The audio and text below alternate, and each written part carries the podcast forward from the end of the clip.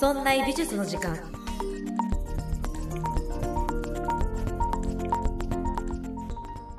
美術を身近にするこの番組「そんな美術の時間」そんなプロジェクトラチがお送りいたします。はい192回でございます。行ってきました。行ってきましたよ。名探偵コナン劇場版名探偵コナンハロウィンの花嫁。いやー楽しかったね。今 Amazon プライムであの全部そのか歴代の劇場版名探偵コナンが見れるということでもう興奮冷めやらない冷めやらぬこう私のねあのあれだったのでもうずっと過去のあの映画コナンをずっと見てました。もう私コナンくん大好きで私が小学校1年生の時に名探偵コナンのアニメが始まったんですよ。だからコナン君が1年生になった時に私も1年生だったからなんかこうわからないシンクロがありましてですね。でラン姉ちゃん大好きすぎてラン姉ちゃんが大好きで小学校1年生から私は空手を始めてました。小学校5年生ぐらいまでだったかな。もうラン姉ちゃんみたいにこう第1話でラン姉ちゃんがこう電信柱を素手でなんていうちょっと割ってたんですね。あれ見てあれやりたいと思って、まあ、空手を始めたわけですよ。今でも別にあの電信柱に何にも怪我をさせることはできないんですけれどもまあそんなこんなでもうずっとコナン君が大好きで大学に入った時はちょっとねブランクがあったんですけれどもまた大人になって改めて見直しているものでございます。そんな風に思ってたら昨日おとといだったかな？夢を見たんです。コナンくんの夢見たんです。もうコナンコナンくんの夢見たんですって。あの劇場版名探偵コナンのなんかアフレコ現場にいてで私がモブキャラのアテレコをしてたんです。なあサッカーしようぜ。ってあ違うかな。なあサッカーしようぜ。この棒読み感ね。棒読み感をこう何回も何回もあのアフレコ現場でやっててそんな夢を見てました。ぜひねあのコナン関係者の方々この「そんな美術の時間」聞いてくださってると思うのであのあのお待ちしてます。あのサッカーサッカーしようぜ。練習してきます。まあそんなことはさておき、えー、今回も美術の話をしていきましょう。今宵は皆さんをいい声でいい声でやらないとね。コナン君関係者見てますから。今宵は皆さんを500年前のドイツにご招待することにいたしましょう。本日ご紹介するのはルカス・クラーナハこちらの芸術家のお話をさせていただきたいと思っています。いい声？いい声？いい声ですか？いい声ですか？よしいい声で。今日いい声でやろう。さてルーカス・クラーナハ今回やってないシリーズ第何弾か分かりませんけれどもやっていきます。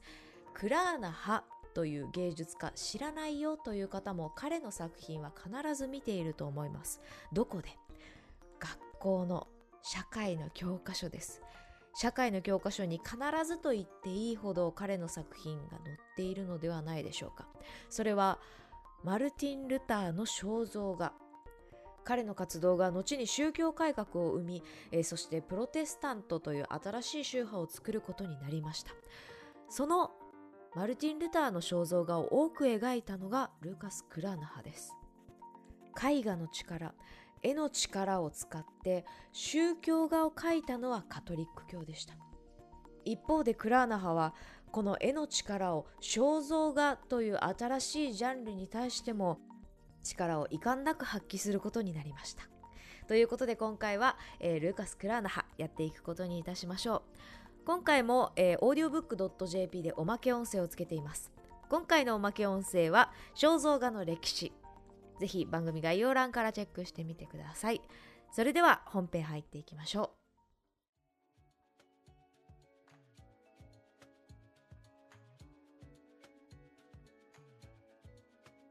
はい、クラーナハクラーナハかっこ父とかって書かれている人物です息子も同姓同名ででしかも息子も絵を描いていましたので、え父と書かれていることが多いですね。彼は1472年ルネサンス期のドイツで生まれました。ミュンヘンベルクの北コーブルグの東に位置する市駅に囲まれた小都市クローナハという場所で生まれることになります。そう実はクラーナハは本名ではなくこのクローナハから来ています。父はハンス・マーラー無名ですが画家として活躍していました。今回ご紹介するクラーナハルカス・クラーナハは本名ルカス・マーラーというところですね。このようにクラーナハはお父さんもそして息子も画家であるように代々画家のお家だったみたいです。幼少期の頃はなかなか分かっていませんがおそらく、え父親から、え手ほどきを受けたのではないかと言われています。ちなみにこの1472年生まれというのは息子ルーカス・クラーナハが描いた父の肖像画で推定されている年代だというところです。なかなか若い頃何をしてどうやってキャリアを積んできたというところは分かっていないみたいですね。ちなみに、今回クラーナハをご紹介する上で欠かせない人物。アルブレヒト・デューラー。こちらも、北方ルネサンスを代表する、画家になっていきます。デューラーについてはこの「そんな美術の時間」いつだったかご紹介した回があったと思います。私の書籍「大人の雑学西洋画家辞典」でも、デューラーのページ作らせていただきました。このデューラーとクラーナハは一切違いです。デューラーはえ北方ルネサンスの芸術家ではありますがえイタリアに行ってイタリア風の絵ドイツ的な要素とイタリア的な要素をこうマッチングさせたようなこうミックスさせたような作品を多く手がけています。またデューラーは自分で自画像を描いてしかもその自画像がまるでイエス・キリスト様のようなポーズをとっているというところから彼のアーティスト性というところが伺えるかなと思います、まあ、かなり自信がないとそんな自分の肖像画をイエス様のごとく描くということは、まあ、しないですよね。今の現代の私たちの感覚からしても自分の写真を神のごとく撮るとか。ねえちょっと尺に触るというかいい意味で言ったらアーティスティックと言っていいのかな、まあ、それがねデューラーのいいところではあります。今回ご紹介するクラーナハはデューラーに対してどちらかというとデザイナーっぽいなと私は思っているわけです。クラーナハは自分がどう描きたいかという意思以上にお客さんがパトロンが何を求めているのか何を欲しているのかこれを重視して作品を描いている芸術家かなというところが伺えます。さてそんなクラーナハの作品少しずつ見ていくことにいたしましょう。幼少期の頃はなかなか分かっていないのですが彼の作品が出現したのは今確認できる中でクラーナハの作品が出てきたのは30歳になってからです。すでに実績も積んだ後でした。1502年回春する聖ヒエロニムスこういう作品を描いています。聖ヒエロニムス。時々番組でご紹介する聖人の名前かなと思います。シリアの砂漠で禁欲生活を送っていた。そういうおじいちゃんの絵が、えー、この時代よく描かれることになるんですけれども。このヒエロニムスの作品デューラーの荒野の聖ヒエロニムス。この作品の影響を強く受けているというところが見えてきます。この頃1502年のデューラーというのはもうすでにドイツ国内にとどまらず周辺諸国にも訪れていったりあるいはイタリアに留学をしてそれを終えて戻ってきたという時代になっていきます。そのためデューラーの作品にはかなりイタリアっ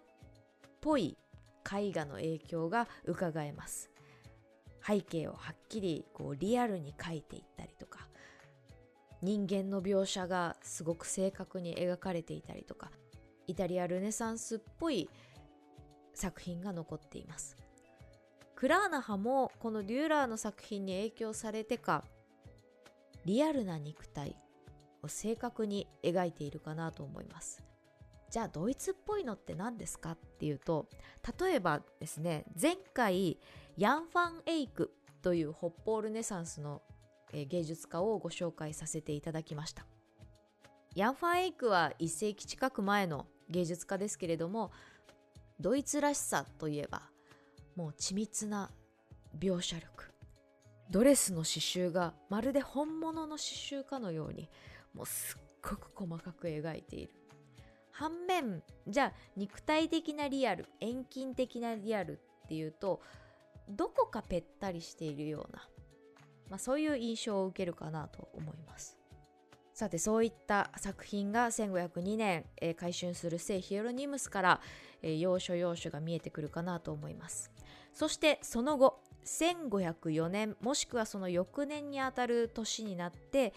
えー、クラーナ派の作品は大きく転換することになりました。彼はフリードリヒ県名校の宮廷画家になります。最高の顧客をつかむんですね。クラーナハはこの最高の顧客パトロン。彼が欲している作品に応えるように画風を変えていきます。海外にあたるイタリア風ルネサンスが花開いた文化的に発展したイタリアルネサンス風ではなく、ま自国っぽい作品が目立ってくるようになります。ビッテンベルクに移って宮廷画家になってくるんですね。ビッテンベルクという土地はフリードリヒ県名工が創設した大学がありまして大学都市として発展していました。この土地に移り銅板画を描いたり宗教画を描いたりそして、メインである肖像画をたくさん描いていくことになります。彼はパトロンに大変気に入られていたようです。例えば1507年から12年ぐらいに、えー、ヴィッテンベルクの大学教授が、えー、その時の狩猟画を描いている時のクラーナハの様子を、えー、残しています。クラーナハは一日もいやそれどころか1時間も無意に過ごさない。漁師たち、まあ、フリードリヒやヨハン兼任公たちが、えー、いつもあなたを狩りに連れて行っても狩猟画を描くために狩りに連れて行ってもあなたは一枚の画板を抱えて絵を描くために一枚の板を抱えて狩りの最中にその上にフリードリヒがどのように鹿を探し出すか。ヨハンがどのようにイノシシを追跡するかを描くのです。漁師たちがクラーナハを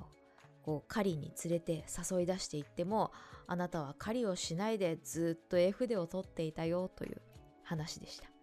ですが漁師たちにとってそれは狩りそのものに劣らぬ楽しみを与えてくれるのです。フリードリヒ県名工はこのクラーナ派の様子をむしろ楽しんでいたよというところが、えー、見えてくるかと思います。さあそんな中でキャリアを積みました。宮廷画家になりました。パトロンに気に入られました。さらにクラーナ派はまた運命的な出会いをすることになります。それが冒頭でお話ししたマルチン・ルターとの出会いでした。ここで場面を変えましてマルチン・ルターについて少し追っていくことにしましょう。1517年10月31日ウィッテンベルク城教会の、まあ、大学がある場所のお城の教会の扉に95か条の論題を張り出すことにしました。これが宗教改革に後に発展していくことになります。私が学生の時の教科書では免罪符かっこ食友情ってこう2つ並べてなんか紹介されていましたけれども今はね免罪符って言わないみたいですね。カトリック教が出していたお札これを買えばみんな救われるよ。そういったやり方良くないっていうことね。そしてルターはカトリック教会と真正面から対立することになってしまいましてまあまあなかなかとんでもないことをやってくれたじゃないかと。いうことになりました。翌年1518年には、えー、教会法に基づきルターは告訴されることになります。帝国議会にはデューラーを含め多くの人々が駆けつけることになりました。対してルターはいくつかの説教集本を出版しまして自分の主義主張をしっかりと書籍に残すそういった活動をしていきました。そしてどんどんカトリック教会からは異端者扱いをされていきました。1519年には異端という非難に対し弁明をするためにまた本を出版することになります。この1519年に出版した本このタイトルページに載っている肖像画これが現在知られている中で最も古い肖像画です。マルチン・ルターの肖像画木版画で刷られています。四角い枠の中にメダルみたいにこう丸が書いてありましてでこの丸の周りをこう沿うようにこうなんか文字が刻印されているんですね。で中心にえ人物の肖像画が描かれています。彼は真横ではないか斜めぐらいを見ていて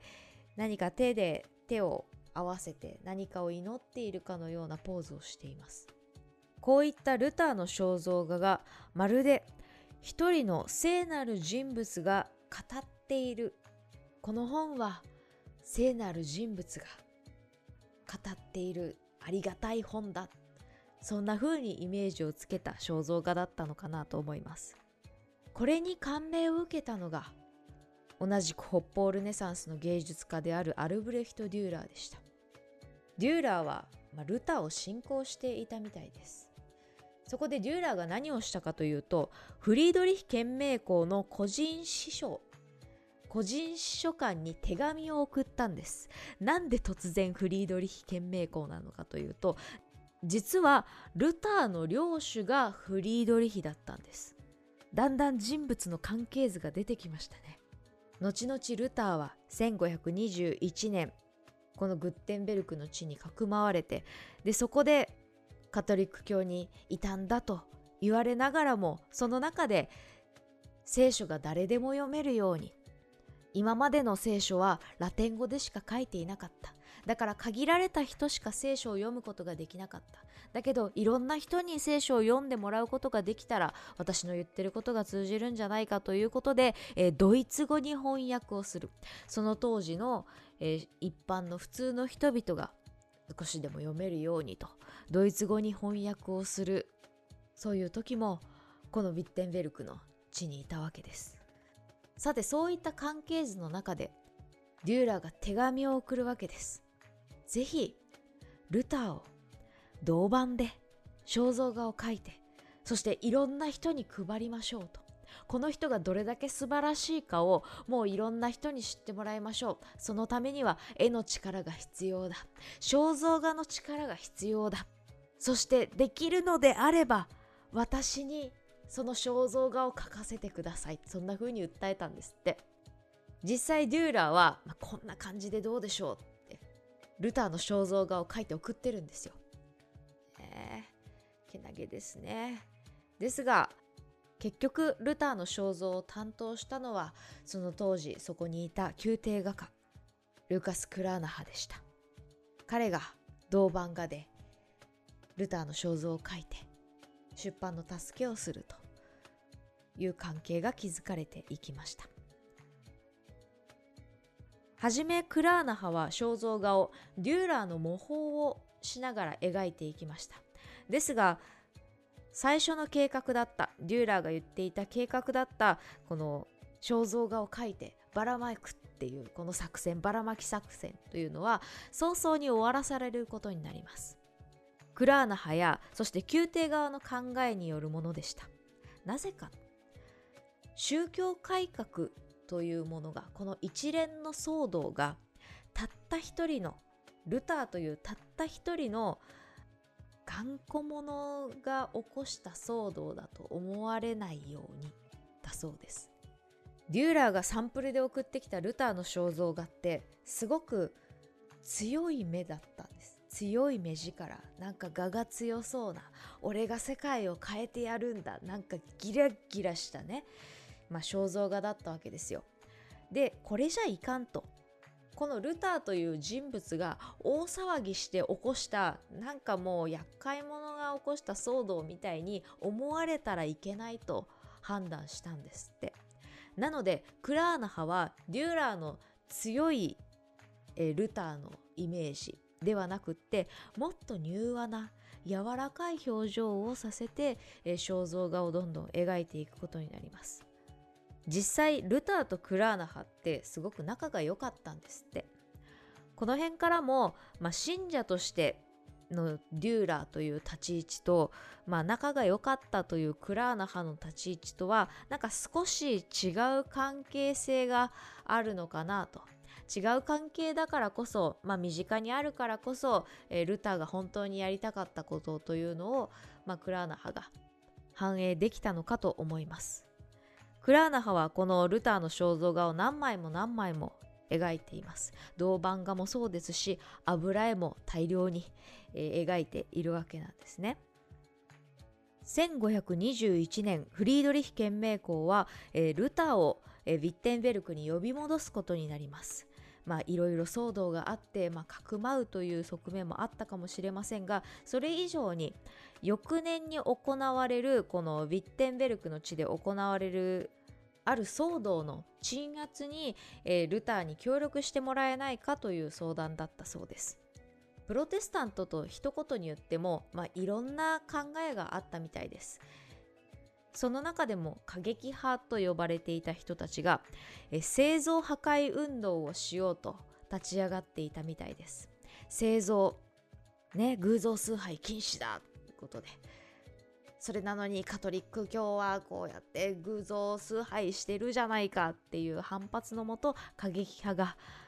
その今まで作られていった歴史的作品とかを壊して回りますみたいなえー、そういう騒動があったらしいんですがルターはそういう過激派を別に後押ししたかったわけではなく、まあ、そういうこう本当のところも、えー、宮廷側は理解していたからこそこう彼に協力鎮圧を協力してもらってそのために呼び戻したというところですよね。ルター自身はそんなことは望んでいないと。そういった良き理解者え信頼関係のもと、えクラーナ派彼がルターの演出部分に大きく貢献していったのではないでしょうかさあ代表作見ていきましょう。代表作と言ってもねいろいろあるんですけれども最も有名な肖像油絵。これが、えー、宗教改革者というマルティン・ルターの肖像です。初期の強い目力。悪役みたいな表情ではなくってもっと柔らかい柔和な、えー、表情をしているマルティン・ルターの絵が浮かんでいます。クラーナ派は当時の、え、枢機卿のイメージだった。小太りでいい暮らしして。いやもう免罪符こうでこうみんなでこういろんなところからお金もらってるからそんないい暮らししてるんでしょみたいなイメージから遠ざけるように少し素朴で人に優しく語りかけてくれるようなルターのイメージを定着させることになりました。1546年マルチン・ルターが亡くなります。カトリック教はルターに対して死が恐ろしい苦痛に満ちたものになるだろうって予言するんです。いじめっ子が言いそうなセリフですね。まあでもねカトリック教からしたらルターは異端者ですから私たちの信じているイエス様を信じないんだったら人じゃない。カトリック教じゃなければ人じゃない。きっとあなたの死はもうものすごく苦痛に満ち溢れた死になるだろうって予見するわけですよ。ですがルター工房では彼が亡くなった時に肖像画を1枚残しています。それがシセル・ルターという作品です。描いたのはえ今回ご紹介したルカス・クラーナ派の息子にあたるルカス・クラーナ派です。その肖像画は真っ白な服にすごく安らかな表情で眠っているかのような男性の姿が描かれていてまるで彼の活動が無駄ではなかったと新しい未来を切り開いてくれた人物だと訴えるような優しく語ってくれるようなそんな肖像を残しています。